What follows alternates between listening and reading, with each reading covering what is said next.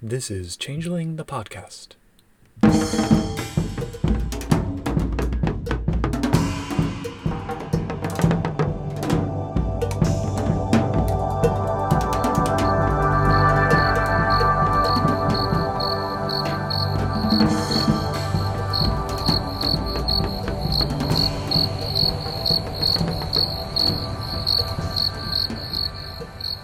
Welcome to Changeling the Podcast. Come for the glamour, stay for the vibes. I'm your host, Josh, and with us is your other host, Pooka. Say hi, Pooka. Idly hi. What are we talking about tonight, Pooka? Well, in keeping with our spooky October sequence of episodes, we will be investigating horror as a theme in Changeling. Oh, but uh, isn't Changeling that light and fluffy game that, you know, it's about a bear holding a balloon and. It is infinite, it contains multitudes. Yes. When the subject matter of your game is literally anything imaginable, that leaves a lot of room for both opportunity and error, I suppose. Mm-hmm. So, yeah, let's uh, dive in, I guess. Sploosh. Yeah. Um, to your comment about is Changeling actually horror, I think it's important, first of all, to remember that we are dealing with a World of Darkness game, and that is kind of the intention, is that the World of Darkness is like our world, but darker. And, Mm-hmm. you know, that darkness includes all of the sort of horrific things possible. And some of Yep. those fit well into Changeling, some of them fit well into other games, and yeah. I, I do want to say, you know, if you like Changeling and it's not a horror game for you, that's great. We're not trying to say that's bad. or Absolutely. doesn't belong or something. But we are talking about horror in Changeling specifically. I have this theory that when people gripe about Changeling being too light and happy, what they're actually reacting to is not a perceived lack of horror. They're reacting to more foregrounding of hope than you get in the other games, with the possible exception of Mage. Or arguably Wraith, but uh, True, true. But certainly not vampire or werewolf, which Yes. are bleak through and through, or, you know, the way towards all things good and happy and bright is so slim and impossible that you might as well give Mhm. up on it. unless you're a were spider, but that's a different story. Which are horrific in their own way. So, Yes. They're they're more changeling like, I think. yeah. In any case, with Changeling, I think because the possibility of lightness is also there, it makes the darkness seem less total than you might get in one of the others. I mean, Vampire literally takes place almost entirely at night, so it is very dark, especially if Hmm. you're a Setite. I'd like to kind of theorize horror a bit. I mean, what does horror mean to you? How would you define it? Well, I don't like the common definitions of horror Mm, because there's a lot of things that people would classically think of horror that personally I'm meh to dislike on. And there's a lot of things that people lump in with horror and arguably are horror that I really like. So, such as? well, I find like when we talked about sort of creepy or what's unsettling, Mm. that stuff I love, but I don't find it has any connection to fear really for me. So I don't want to go to a game table generally and be afraid, for instance. Mm, yeah. And horror is broader than just inducing fear in the. I mean, it's a role playing game. It's not quite the same as watching a movie, but uh, of the consumer of media, or there is a part of a role playing game where you are kind of like a viewer, even though you're also participating. Yeah. And from that perspective, very specific LARP experiences aside, I'm not big on being afraid at the game table. But I can still enjoy lots of dark themes and actions and things like that. It can go into pretty dark places in some of the games that I'll enjoy, right? So that that sort of gets into, you know, what is horror? It's a word that people use Yeah. and definitely there's disagreement around it. You know, it's not maybe not quite as bad as asking what's art, but it's up there.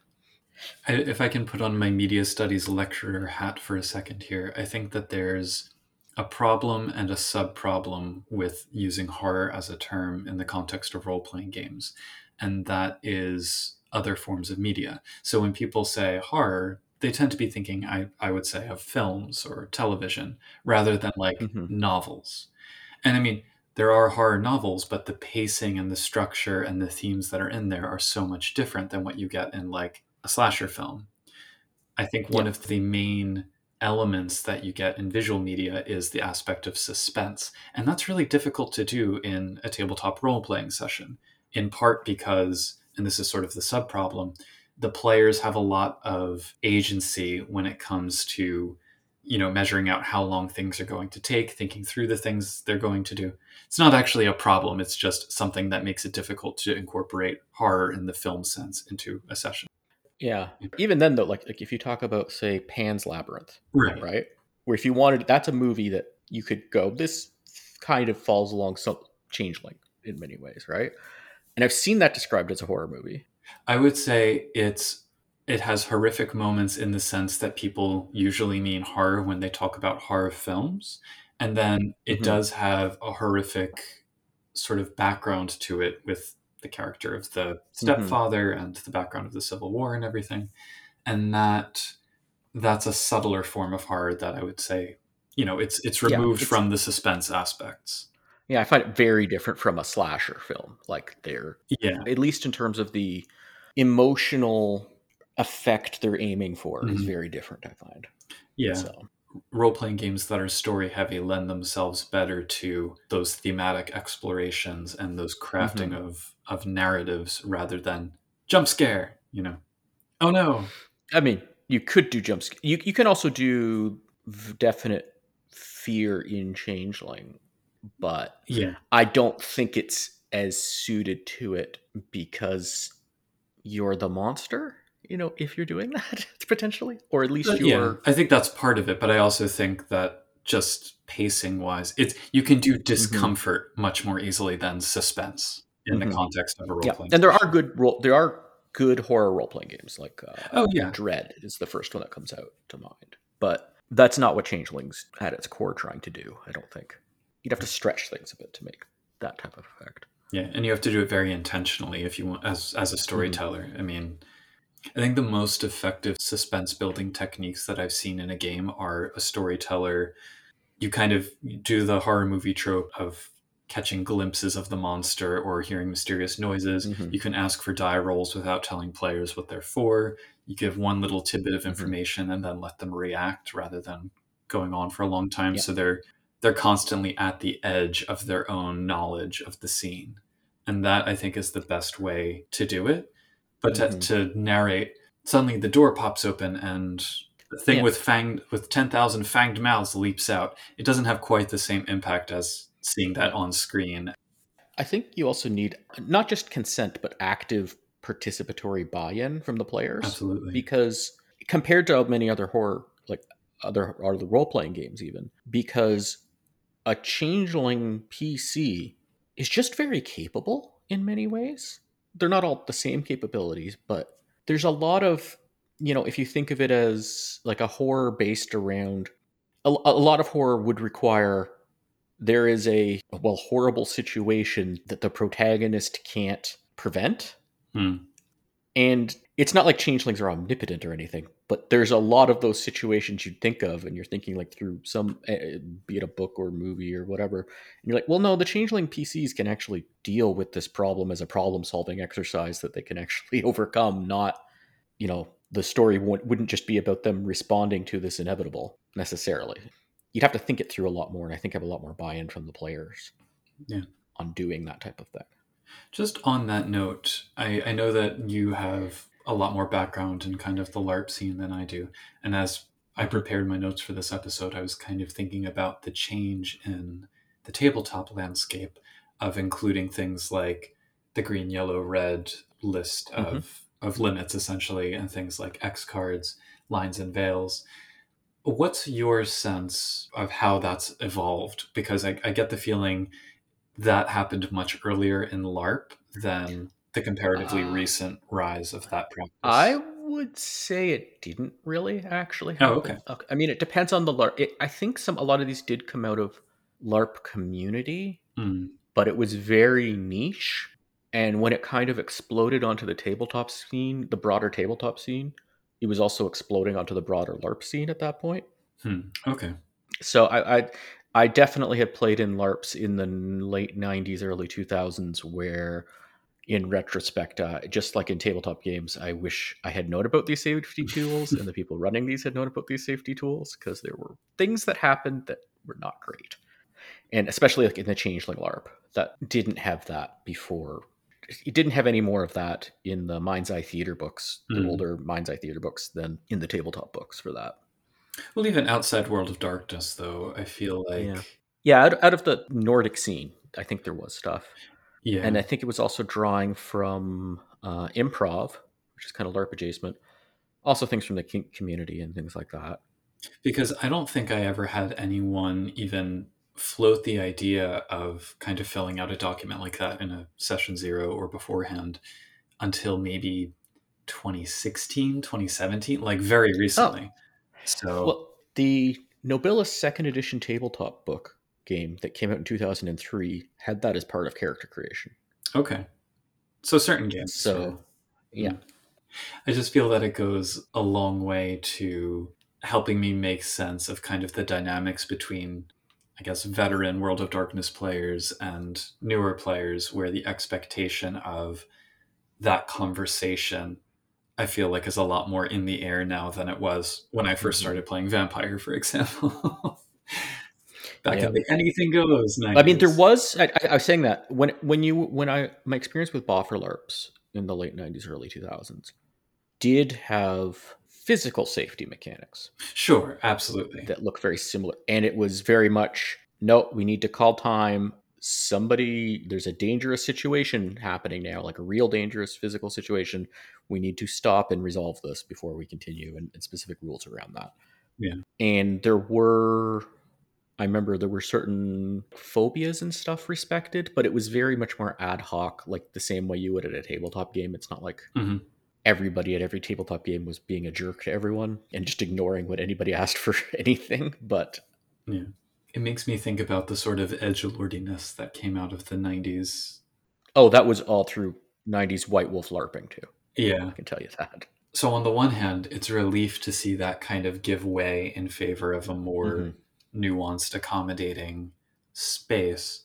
On the other hand, it does mean that one has to be extra careful when incorporating horrific themes into a game. So, I would argue, and I've heard this before, and other people doing tabletop, like you know, horror gaming.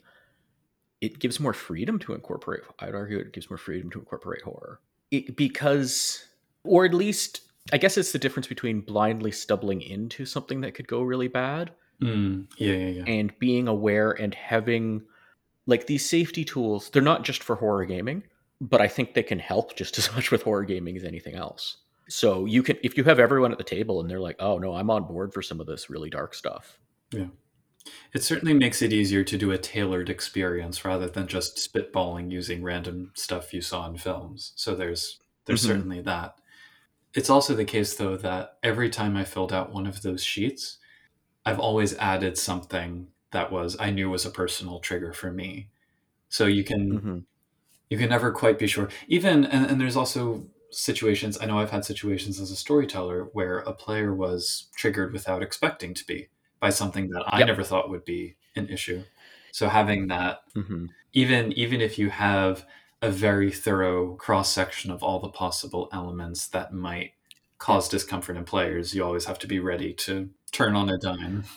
i've had a situation where i kind of wished we had safety tools for writing out those sheets ahead of time Mm, because sometimes I've I've tried to do this both player as player and as a GMST where we all started going too far into the things we didn't want to have happen. Hmm. That level of exploration to me uh, it can also still be bad, right? I don't need to bring up these some of these topics. I don't Yeah. even really want to put them on my lines and veils, right? Yeah. If, you know, they're things that I would assume won't come up, but it depends on the game, so there are assumptions there, and I definitely don't want to get into too much detail about them. oh, yeah. Yeah, but I, but there's more to safety tools than lines and veils, or, or writing everything up front too. Do you think that having that be more widely available and accepted has led to more horror being present in the RPG landscape? Yes, I think, but not as much as you might think. Hmm. I think there were some people that stumbled into horror, and maybe things went bad without it. Mm, uh, beforehand, and now that they're they're feeling better about it. Uh, there were some people that were like, "I don't want to do that in my role playing game because it could go badly, or maybe it has gone badly for them." Right? Yeah. So having this come up, but I mean, it's it's kind of it depends on which aspects of horror and which things like you, you talk about slashers films or something like that Uh, getting stabbed in the back is kind of acceptable in most a lot of people playing role-playing games anyway versus i don't know certain types of sexual violence or something right like But I would argue getting stabbed in the back is fine in combat or in a situation where you're expecting combat, not Mhm. after your character has walked very slowly down a dimly lit street with sounds slowly getting closer and closer behind them. yeah So that that's the difference. yeah but i think i think even then like i know a lot of players that would be okay with that and not okay with uh you know a romantic comedy element oh, absolutely. Yeah, yeah. No, romance is going to be a whole separate episode. well, romance might even be ha- handled better by these. But I, I, I do want to say that it's it, the lines and veils or the I, I find that overemphasized sometimes Hmm. um, versus I mean you have the X something like an X card or cut and break where it's it's about what's happening at the moment. Yeah. and and it depends on how you're playing. Like if you're all sitting around a table with the lights on, that's different from you're playing voice over Discord yeah, oh, absolutely. whatever. Like you need different tools that way. And there's different things like the X card. If you actually read the official X card, like the I think it was the person who came up with it. There's like detailed things. I don't like those rules. I can see the argument behind them, but it just doesn't produce types of games I'd want to play. Mhm. Which means you can you can do it. You can follow those rules, and if you enjoy that, that's fine. It's just not for me. Yeah, the the tools in the moment I find are pretty imp- is more important to me than the planning it out ahead of time because there's just I don't know how I'm going to respond today at this session. Mhm. It'll be different than last session or the next session. I don't want to have to enumerate everything that might be triggering to me. I put a lot of stuff under yellow. I've, I've never actually seen that. I've seen lines and veils, which are uh, lines being this just does not come up in game, and veils are they can happen off screen, but they're not like you're not going to really explore in detail. Is that like the red and I mean, it's basically yellow is the veil, red is the line. Yeah? Red is do not include in the game. Yellow is you can mention it or have it happen off Mhm. stage, but there might be some circumstances where Yeah. I'm not as into it in one session as another. Yeah, and and then I, I like a lot of that more. uh, I like that in session. What I find is good in your session zero, and I do think you need some sort of session zero like thing, possibly more than one session zero, which strange the metaphor, but the the planning your chronicle and like everybody together talking about the chronicle and planning it versus role playing your characters, like starting session one. I think an important aspect of safety is that everyone's got a shared idea of where this game is going and what it's going to be about. Yeah. So you can opt in and out. Like you might just say, okay, well, that's, you know, we might have a game where people are like, okay, we want to play Thallain that are overthrowing the Seelie, right? That's not going to be for some people. There's no way, there's no tools, there's no safety tools you can do that'll make that work for some people because that's just not the game they want to play. I mean, that's a very extreme example, but knowing where the game is going ahead of time. I, I don't think it's that extreme. I've seen plenty of people online say they would play Thallain. So Well, I've run games of that. yeah, yeah, exactly. But but it doesn't have to even be that far, right? I mean, you ca you have a game. Yeah. Changeling has. I mean, this is getting more into safety tools than horror, but like Changeling has Seelie versus Unseelie, uh, nobles, commoners, the different kiths. There's definitely horror aspects like red cap. Just throwing in red caps and Sluagh will have different horror themes there. oh, you're Um, like way down my notes sheet with that. sorry, but I'm just saying there's all that stuff you have to plan ahead of time. Like yeah, yeah, yeah, yeah. If you just picked the core kiths and picked a court and legacy at random and made characters like five characters together, it is almost certainly going to go really badly. You want to talk things out. If you want to go down horror themes, a good reason to do it. But I think you need to do that anyway. So I'd like to briefly give a shout out to Mage the podcast that recently released an episode on planning out a session zero and a session one and talking about some of these issues in that process. Go listen. yes, and maybe we'll do our own exploration along those themes in future games. But uh, I don't know. Is there more you want to say on safety, or do you want to? Just that I'm glad it exists, and I think it's Mhm. maybe even more essential for a changeling game than most other games because there is such a wide range of the unexpected. It really could go in Yes. so many different directions. I think mage is like that too.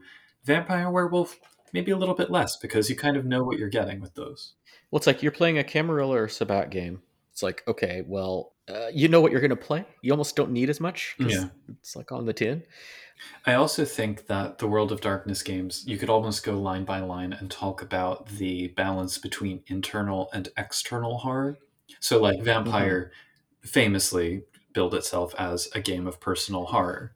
So, it started as a very inwardly focused game of horror with the A Beast I Am, Lest a Beast I Mhm. Become.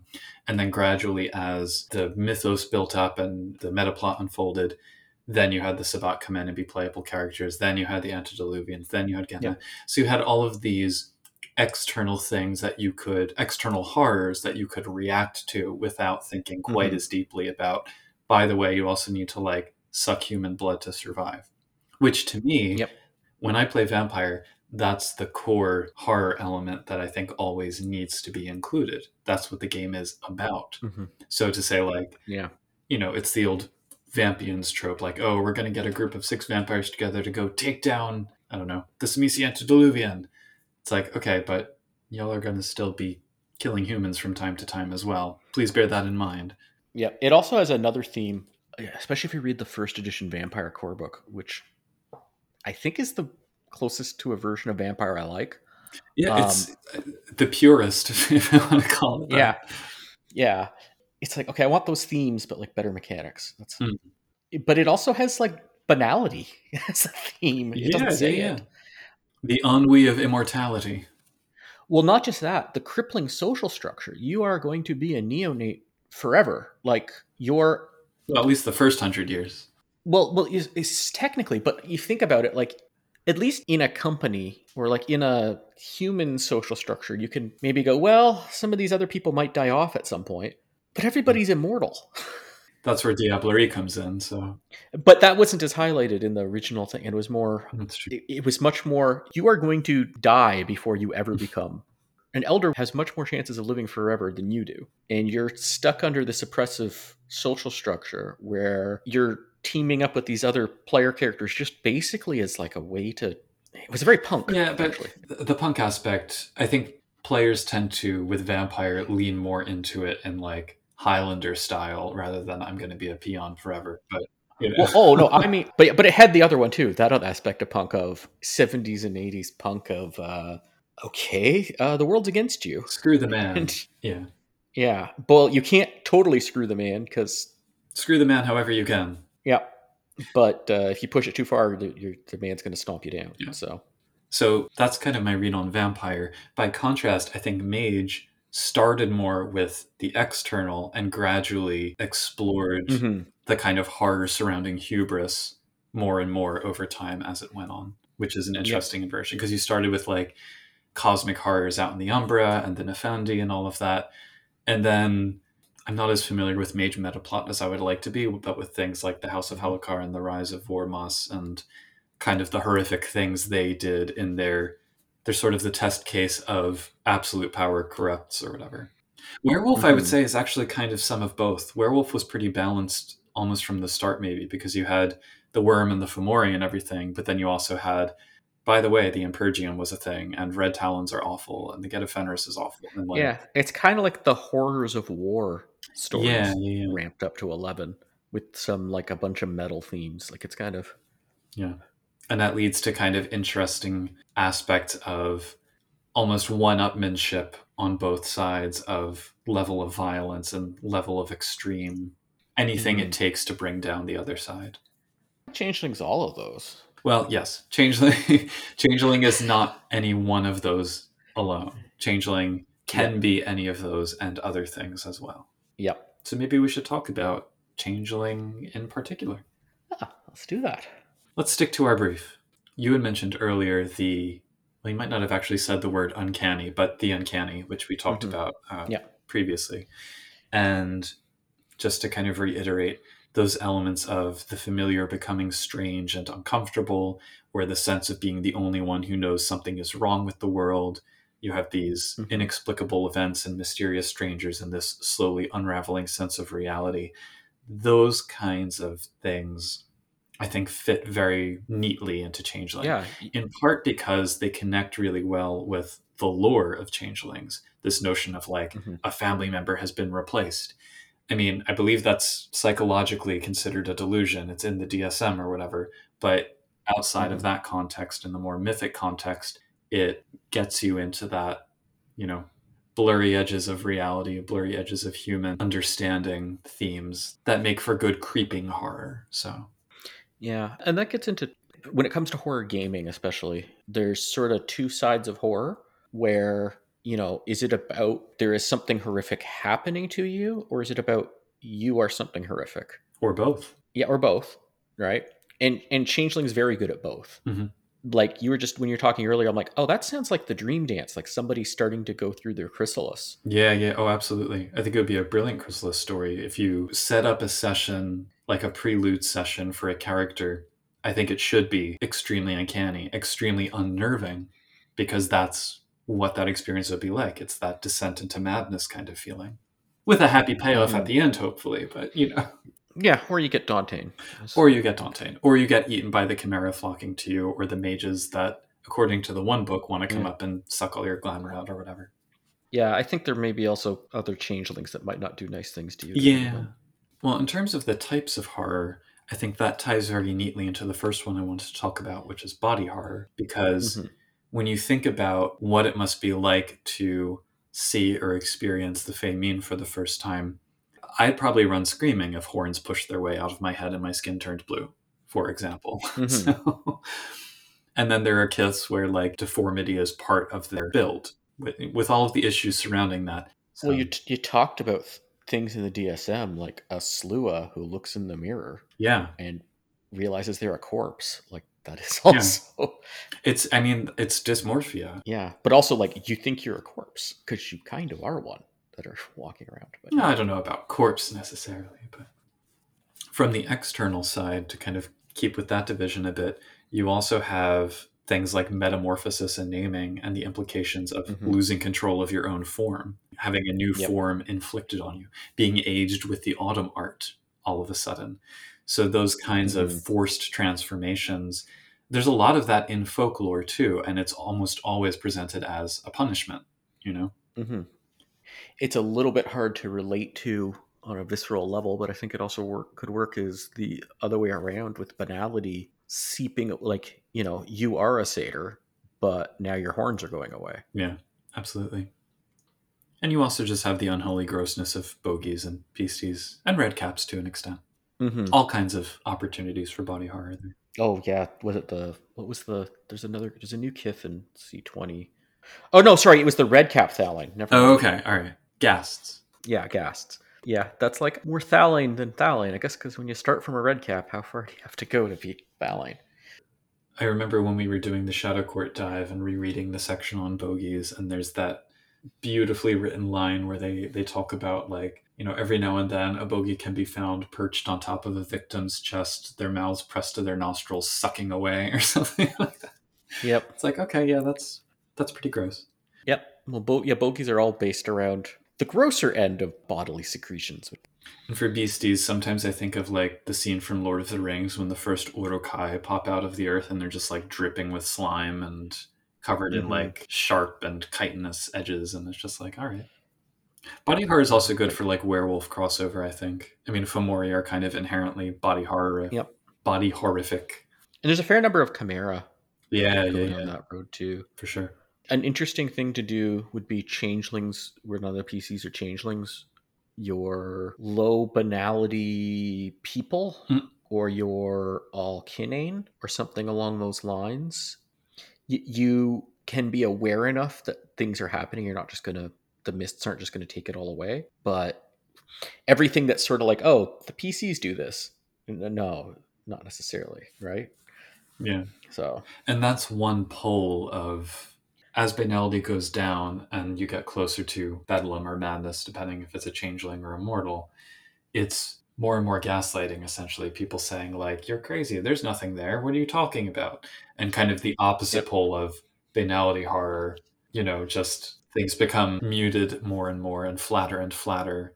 I And think that- that might be a little bit easier to get player buy-in than some of these other descent type games could be because no, you know this stuff is happening. Like as a player, no, this is actually happening to your character. This is not madness. Like it's not a delusion. This is actually happening. I think the issue for people who flag that as something that they're uncomfortable with, it's more because it Yeah. might relate too closely to real life Oh, experience. oh no, I don't mean flag as something uncomfortable. Okay. There's a different type of player that might be just having trouble engaging with that because they're Mhm. like, there's a lot of them where it's like, okay, but that's not actually happening to my character. Why would I?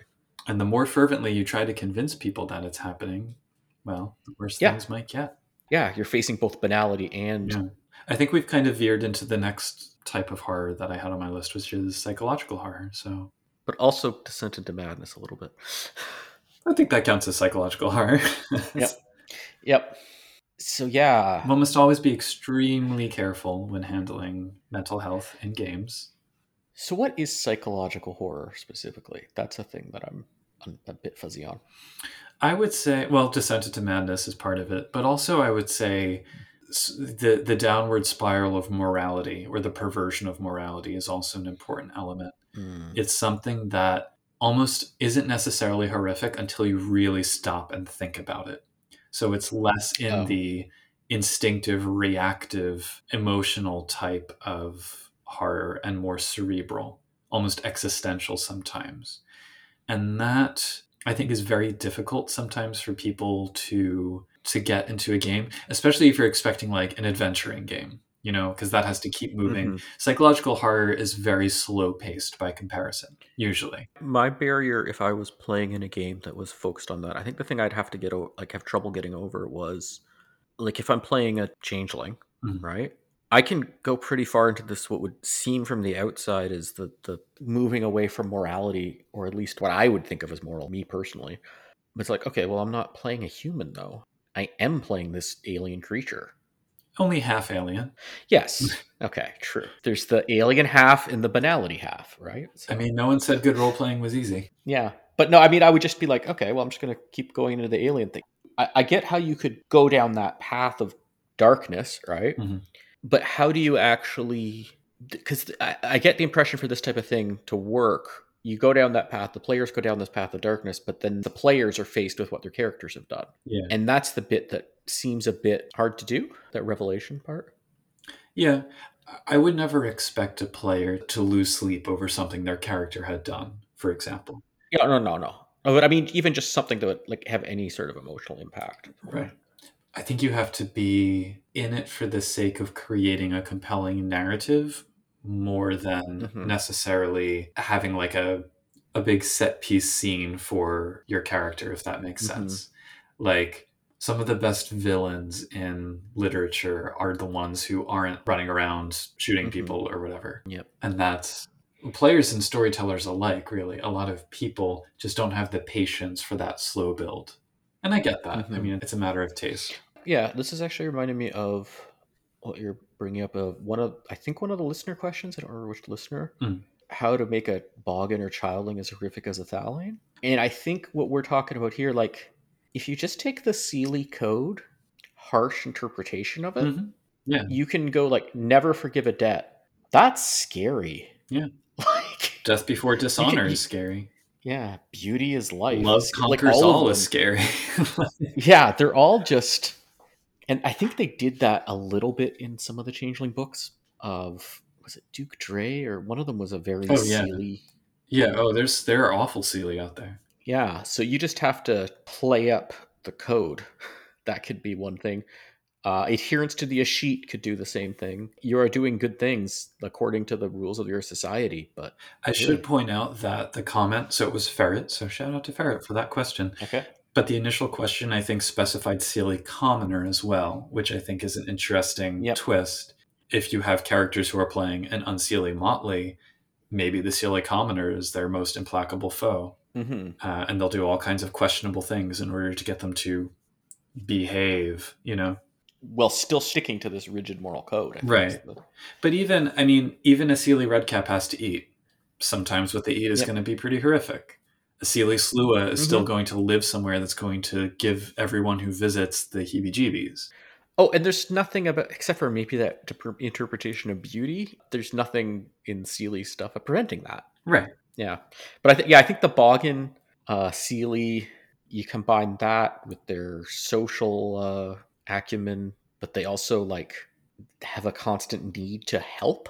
That can also be that can go down a very uh, familiar aspect of psychological horror or, abusive behavior, basically. One of the ideas that I had specifically in relation to Seelie Boggan is what if you have a Seelie Boggan who takes it upon themselves to better the lives of human children that they come across, Mhm. i.e., taking them from their homes and taking them back to the freehold and doing whatever they think is best to raise human children.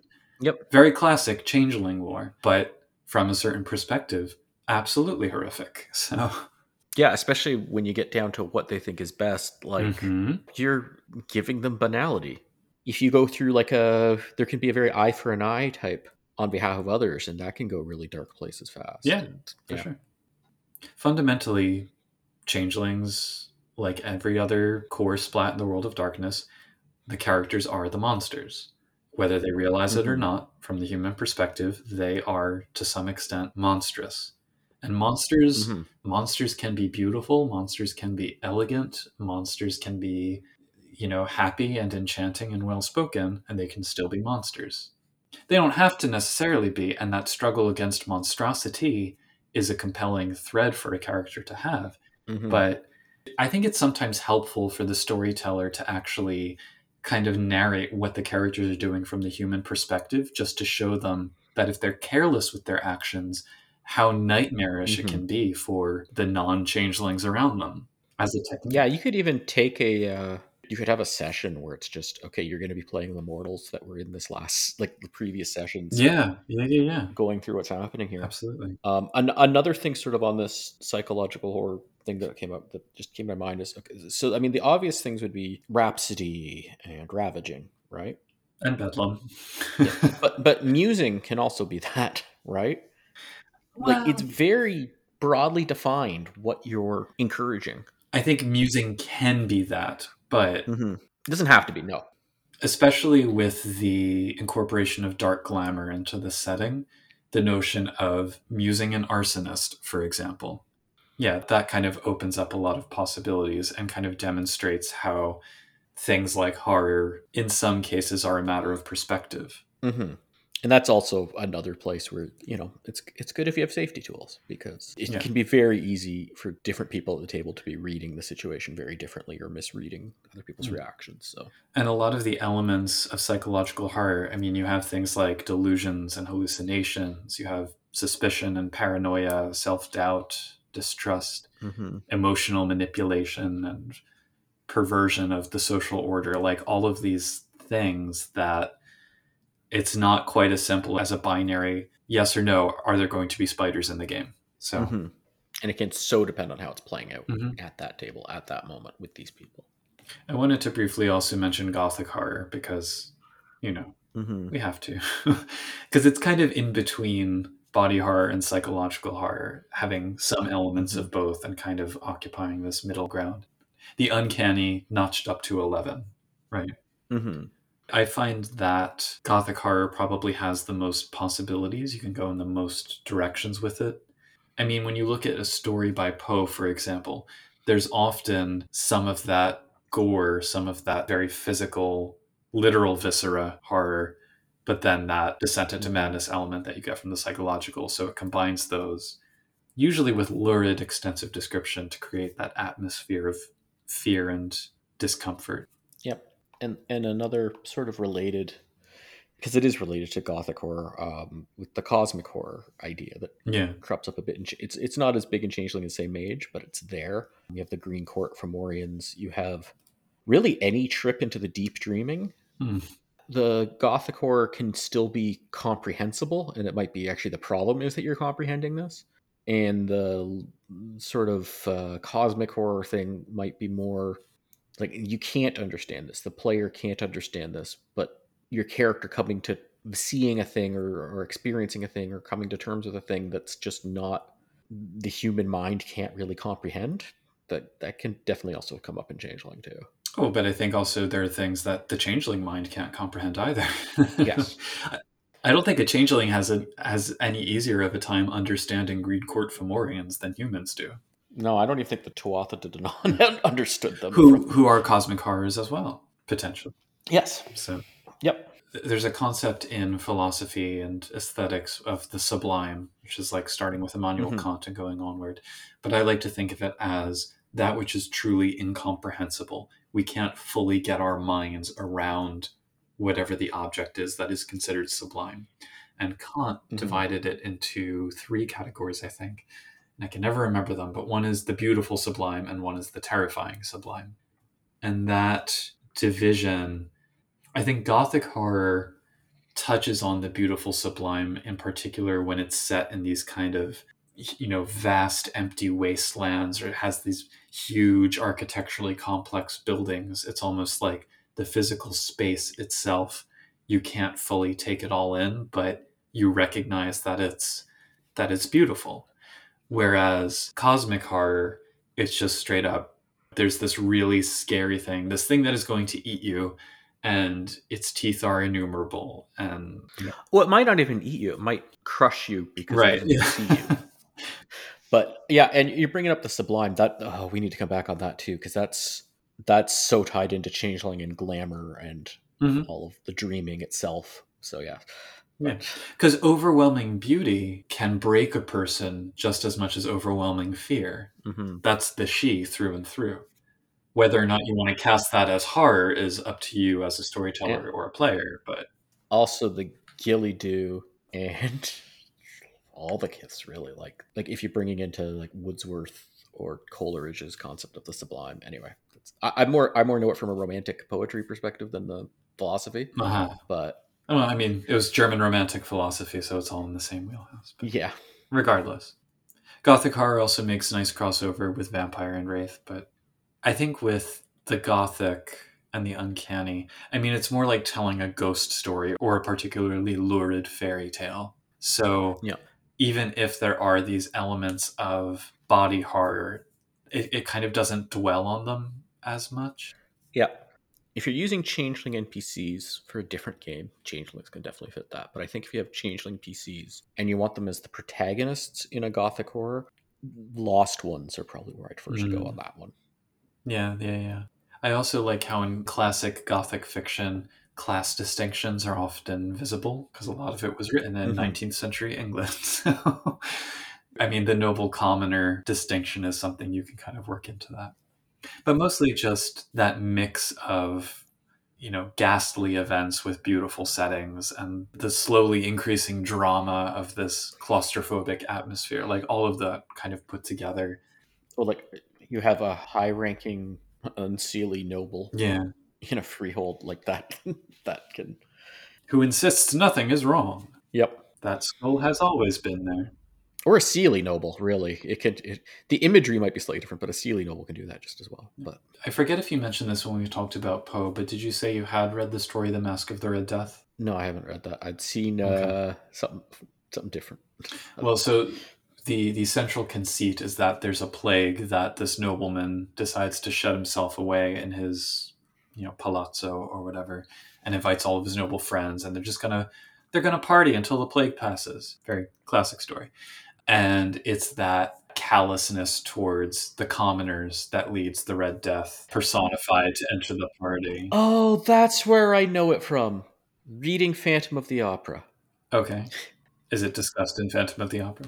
Yeah, it shows up in there. Okay, well, It basically somebody dresses up as that and then it gets used. It's like referenced in it. ah, well, that's a changeling story to me. Mask of the Red, so's Phantom of the Opera, but and also a gothic horror. On the subject of media, I do have a few media items that I could just kind of skate through and how I see them turning into changeling story hooks. Okay. So, and these are all kind of wide ranging, but first of all, Silence of the Lambs, Mm-hmm. where you could frame it as an up and coming Seelie knight must rely on the assistance of one of her house's most notorious foes in order to capture a Thallain serial killer. Without giving too much away, that is absolutely body horror and psychological horror cranked up all the way. Mm. Yeah, and it, you know? It does work with them all being changelings as opposed to It sure does. including the Thallain. Yeah. Yep. Then there's Paprika, the Satoshi Kon anime film, which is one of my favorites, where you have a shy Oniromancer, possibly a Sluagh, living a double life as a superhero in the dreams of others. But then when one of her acquaintances slips into Bedlam and begins to blur the lines between dream, nightmare, and reality, she must resist her own fears and doubts to beat him. So that's one, another possibility. Then, in connection with our discussion of Wraith, Nightmare on Elm Street, even though I would say the antagonist in that would be an ancient and powerful specter using the phantasm power to murder people in their dreams or whatever.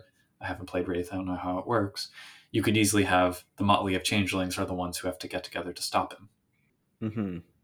I'm not even sure it has to be a specter, but yes, that, that works. Yeah, but I mean, you know, might as well go all in. No, but specter works the most. Yeah, that's the straightforward interpretation. Yes. Then from the Buffy episode Hush, you have the Gentlemen. So a group of Mhm. silent bogey or even sluagh sorcerers and their minions come to town to steal everyone's voices as well as several hearts along the way. And that one, in addition to the sort of gory body horror stuff, is very gothic horror. If you haven't seen the episode, it's Yeah, one of the best. that would almost work better on Discord with a chat. Just mute everybody. Yeah, Yeah, perhaps. There's also the episode Nightmares where people's nightmares are literally becoming reality. I think that actually works better as like a mage crossover though with reality zones and things kind of fracturing. there needs to be a place for more um, something making the mists slip Mm.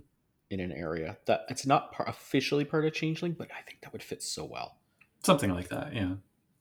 Then in the classic imprisoned in a mental facility trope that Changeling First Edition traded in, but maybe not so well, you have something like One Flew Over the Cuckoo's Nest, which I think works better as an inspiration because you have kind of a protagonist caught between figures in Bedlam and then a really terrifying, banal figure, who I think it's important to remember is just as cracked as the inmates are, in theory, supposed to be that's psychological horror done to a T.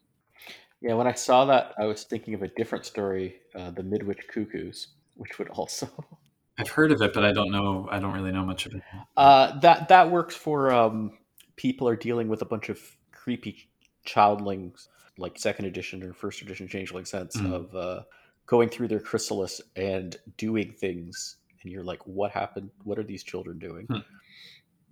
There's also um, Shutter Island, which I did see, but I saw it on a bus many years ago, so I don't remember enough of it to know more than just the fact that it's in that vein. There's also plenty of examples from comics that one could point to. You have villains like Nightmare or heroes slash anti-heroes like Sleepwalker who have these kind of reality warping powers based on bringing dreams into reality. But the one that I want to specifically mention is Doctor D from DC Comics slash Sandman, who you could cast as like a Sidhe Dauntain who imprisons dreamers in their own dreams in order to ravage them to his heart's content, and the players have to fight him. And also, he does it to fulfill his own power fantasies. If you look at the Sandman interpretation, so. Mhm. So just some ideas, and all of those I think work best with Changeling because they're very Yes. focused on. They all kind of deal with the issue of whether or not what you're seeing is what's really happening, and that's that's Changeling. I mean, Mhm. maybe more than any of the other games. Yeah. Oh, actually, anything else would any, anything where you have like doppelgangers or people being Oh. replaced or possessed or You just reminded me of one I was going to put on this list and then forgot to, which is Black Swan. Good for any. oh, I didn't I didn't know it was about that. Yeah, it's so if if I were okay, I'm going to impromptu think of a, a changeling description for Black Swan. A fragile swan maiden uh, who has not gone through her chrysalis slowly goes through her chrysalis when confronted with an unseelie swan maiden and what happens therein. Something like that. Lots of psychological horror, but also body horror. I think you can also do something okay, it would not be what's actually happening is quite different, but how it would look to the regular people experiencing it, uh, like Invasion of the Body Snatchers. Mhm. Yeah, yeah. with a bunch of you could do it during the resurgence with Sidhe the timeline's a bit right um, it's close to that you know with like uh Sidhe showing up and suddenly every all these different people and they're like taking over like cops in changeling and like other people with power and people with wealth It- it's just suddenly all these one day people just start behaving differently Yep. I mean, Arcadian Sidhe are horrific. yep You could do an entire game from the perspective of the tithed.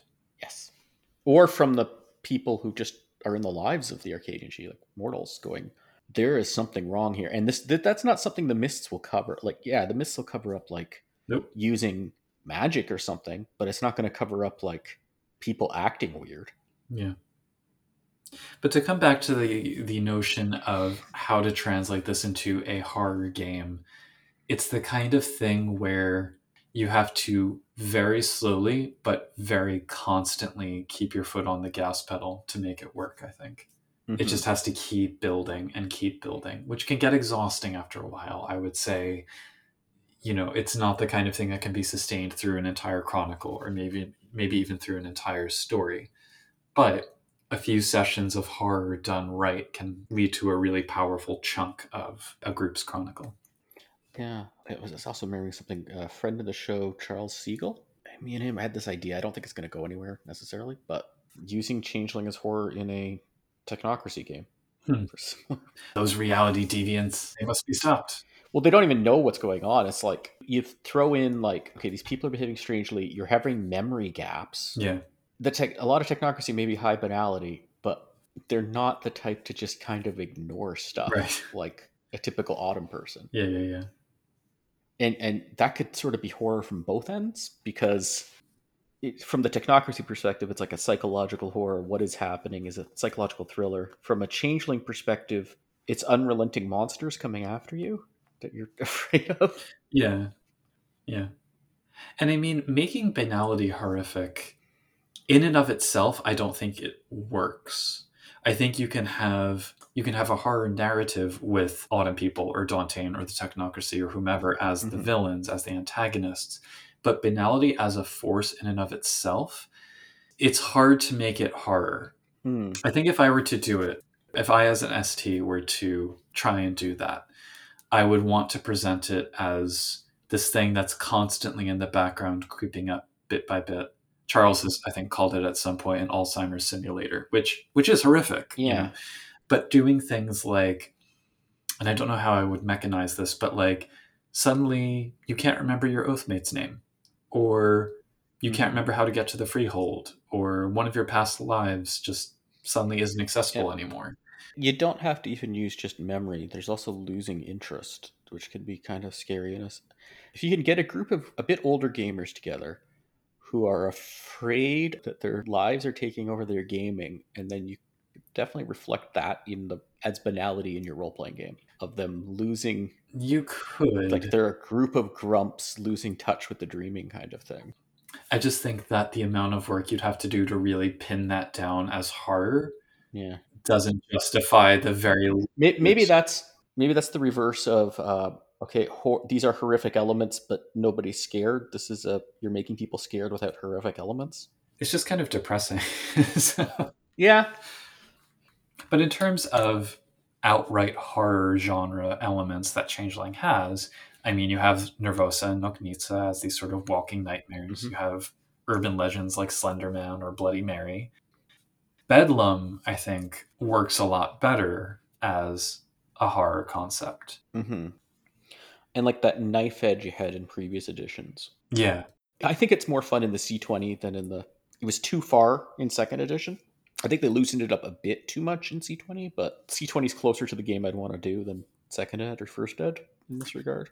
I think my issue with C20, and I, I'd have to take another look to really articulate my thoughts on this, but the the issue I have with the way it's presented in C20 is that it feels more like it's more discrete with a, a TE at Mhm. the end. It's quantized. So it's you have bedlam triggers and your nightmare rating goes up bit by bit and you get imbalance point by point. And it just feels almost too mathematical. Whereas Hmm. in the older editions, it was more of like a state that you would be in. And occasionally Yeah. it would come to the foreground and you would say, oh crap, this is not good. And then it would recede.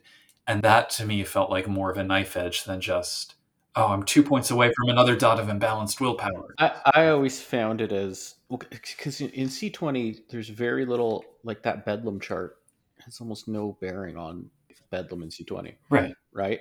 I think having points isn't bad because I think the points work for banality too.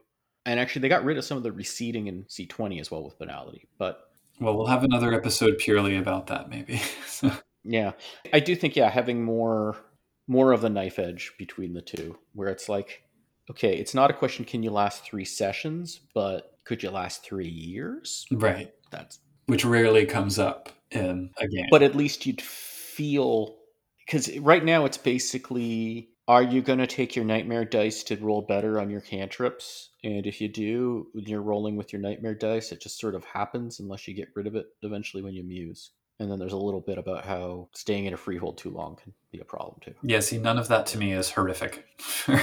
No. and it, it shouldn't be i don't think it needs to be the triggers need to be horrific No, no, no, no. it's the what happens when you gain it Yeah, it's the results. Because it gets back to that horror element of like the sudden shifts in reality. And again, you have to make sure your player is okay with it. But maybe there's a bit too there's also a bit too much agency in c20s but in bedlam yeah, because i think part of it is you need a f- little bit of feeling of loss of agency for something that type of think.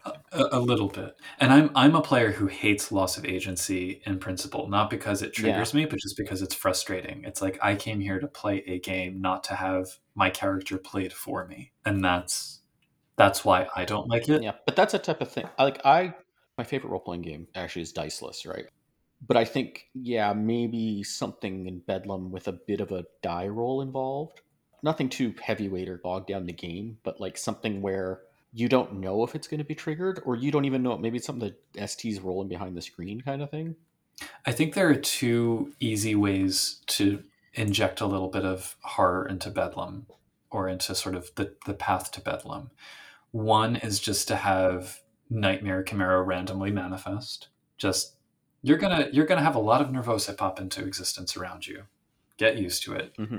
And the other is to almost corrupt the very intentional things that they do.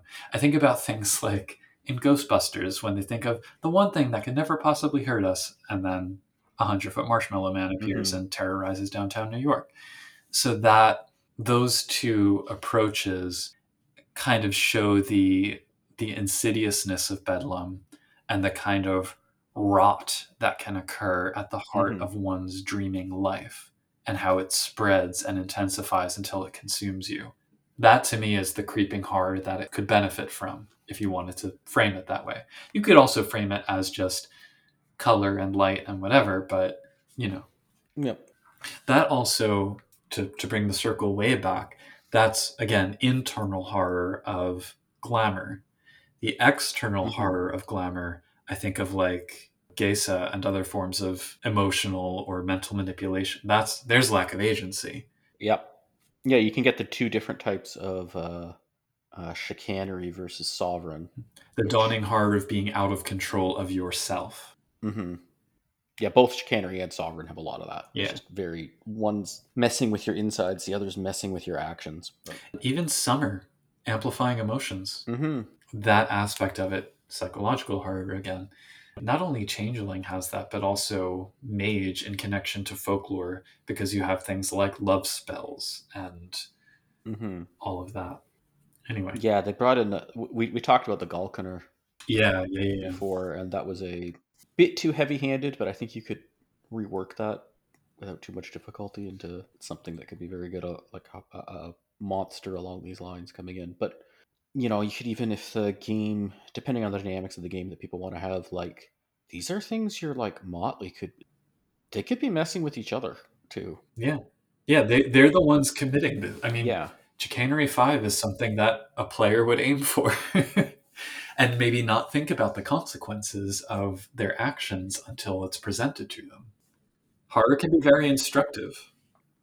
I mean, your Rhapsody almost feels like the easiest of all of these to bring in for. It's the ultimate form of manipulation and coercion or even emotional abuse followed by hmm callous. which it still is horror and still bringing it in is good. right, yeah, That's yeah. Thing. But But it's it's like horror with rubbing salt in the wound at the end. Well, and it's also just like on the page right there. I don't think we need to talk about it as much just because it's. I think it's described pretty well in the book on how to use that. Role playing out is tough. I can attest to that. Yeah. But it yields a lot of that both internal horror as almost like with vampire, you know, the player should think, "Holy, I can't believe my character just did that." And then externally, you're left with this shattered wreck of a mortal that you've created. So, and Leona do it because they have to, but other Fae can still do it if they want to. so, it's it's the natural evolution of ravaging in a horrific direction. Which ravaging is already horrific. Well, in and of ravaging, itself. yeah, and that that one ravaging is so easy to have come up if you're just sticking to the glamour rules. They're like, okay, you've spent a lot of glamour. which nobody does. well, uh, yeah, but I'm just like, well, you spent the points. You don't just get them back. Right, exactly. Do you have dreamers? Okay, we're gonna follow the musing rules. That's gonna quickly tap out. Okay, fine. If you have a five point freehold or something, okay, but there's the book of freeholds has some ways of handling keeping that more under control. So you're like, you're gonna at some point just not have enough glamour. Yep. And you're gonna have and like, okay, let's role play this ravaging scene. Yep. That glamour glamour poor games lend themselves very well to certain kinds of horror. Glamour rich games lend themselves very well to entirely different kinds of horror. and a glamour rich game can become a glamour poor game if, if the players just spend enough Yes. glamour. It, it, it is kind of like vampire in that way. Yeah. I think it can be very instructive though to have uh, have a glamour poor game because if you if you kind of you don't necessarily want to force people into having to ravage, but when you make it Mhm. when when you start taking away options one by one, it's kind of like the the adage about the frog in the water that's being slowly raised to boiling. It's like how soon will they recognize that they need to do something about this before they're in a situation where they're going to do something that is really not good that they'll regret, you know. And I think that not every player is okay with that. Again, conversations with players are important, Mhm. but it's very instructive. It's very um, it makes for a good story. Yeah. and that's what I'm here for. And I think, and that's a way you can do with like full consent and openness right, um, as an ST. right, You can say, okay, we are going down the, the road to hell with paid with good intentions or the, I don't know, the, the, the corruption theme of player characters. You can, you can be, okay, unleashing, invoking the weird, you know, using realms. I know you don't have time, but you could spend an extra point of glamour there. You can do this here. You could have all these like more typical role playing game problems Mhm. for your characters to face. They can be set aside. You'll feel like a god because you're just blowing past it just by spending a bit more glamour. yeah. And then you're out of glamour. And becoming a god is not always a good thing for other people. So no, you can do the highlight of the effects of what you're doing there, but also encourage the players to spend their player characters' glamour a lot. And there's ways of getting it back. And some of those start to become kind of. gross. I, I recommend you don't hide that you're doing this. You, you talk to the players about what you're doing, right? Oh yeah, yeah, yeah. Absolutely. Set expectations and set them early. but I find there's a big, especially with with things like horror, there's a big gap. Be, just because everyone says they're on board with something, doesn't you still need to do certain psychological tricks that you're still in front with to make it work. And narrative tricks as well. And narrative tricks, I guess they're sort of all and mechanical tricks. Yeah. But yeah, spending lots of glamour can be pretty horrific in Changeling, and needing to get more glamour can be pretty horrific. So, yeah, I think that's all I had. That's that's all my thoughts on horror. Okay. So once again, this is uh, Changeling the Podcast. You can find us at changelingthepodcast.com. There's also a link to our Discord on there where you can speak to us about uh, lots of things. We're on Patreon uh, as Changeling the Podcast. We're on Twitter at ChangelingCast. You can email us podcast at changelingthepodcast.com. You can, Facebook. yeah, Facebook, uh, Changeling the Podcast. And all of the above are listed in the show notes on this episode. Yes. So once again, I've been Josh. I continue to remain, as ever, Pooka. until next time, you know, really let's go through these safety tools and be upfront when you're terrifying people in your life. Or in the street, just, you know, if you're about to scare the living daylights out of someone, have them fill out a form on a clipboard and then do it. That's the changeling way. Definitely the Seelie Sluagh way, I think. Yeah. Here at Changeling the Podcast, we neither condone nor condemn the use of horror themes in your Changeling game, but we'll remind you that for every little phobia or anxiety you've ever had, there's a Nervosa for it lurking somewhere nearby. Yes, even that one. The human condition has plenty of fodder for horror stories, which is what makes them so powerful, but the human condition is also liable to be a temperamental sack of perpetually needy meat, so make sure you self nourish and hydrate regularly as part of any robust and emotionally intensive gaming experience. On an entirely unrelated note, we'd like to, as always, thank the patrons who help make our show possible Derek, Roz Caboose, Sanchiger, Seja, and Terry Robinson. Please feel free to visit www.patreon.com slash changelingthepodcast to lend some support and get a shout out of your very own, and or leave a review of the podcast on the listening platform of your choice. Until next time, keep on dreaming.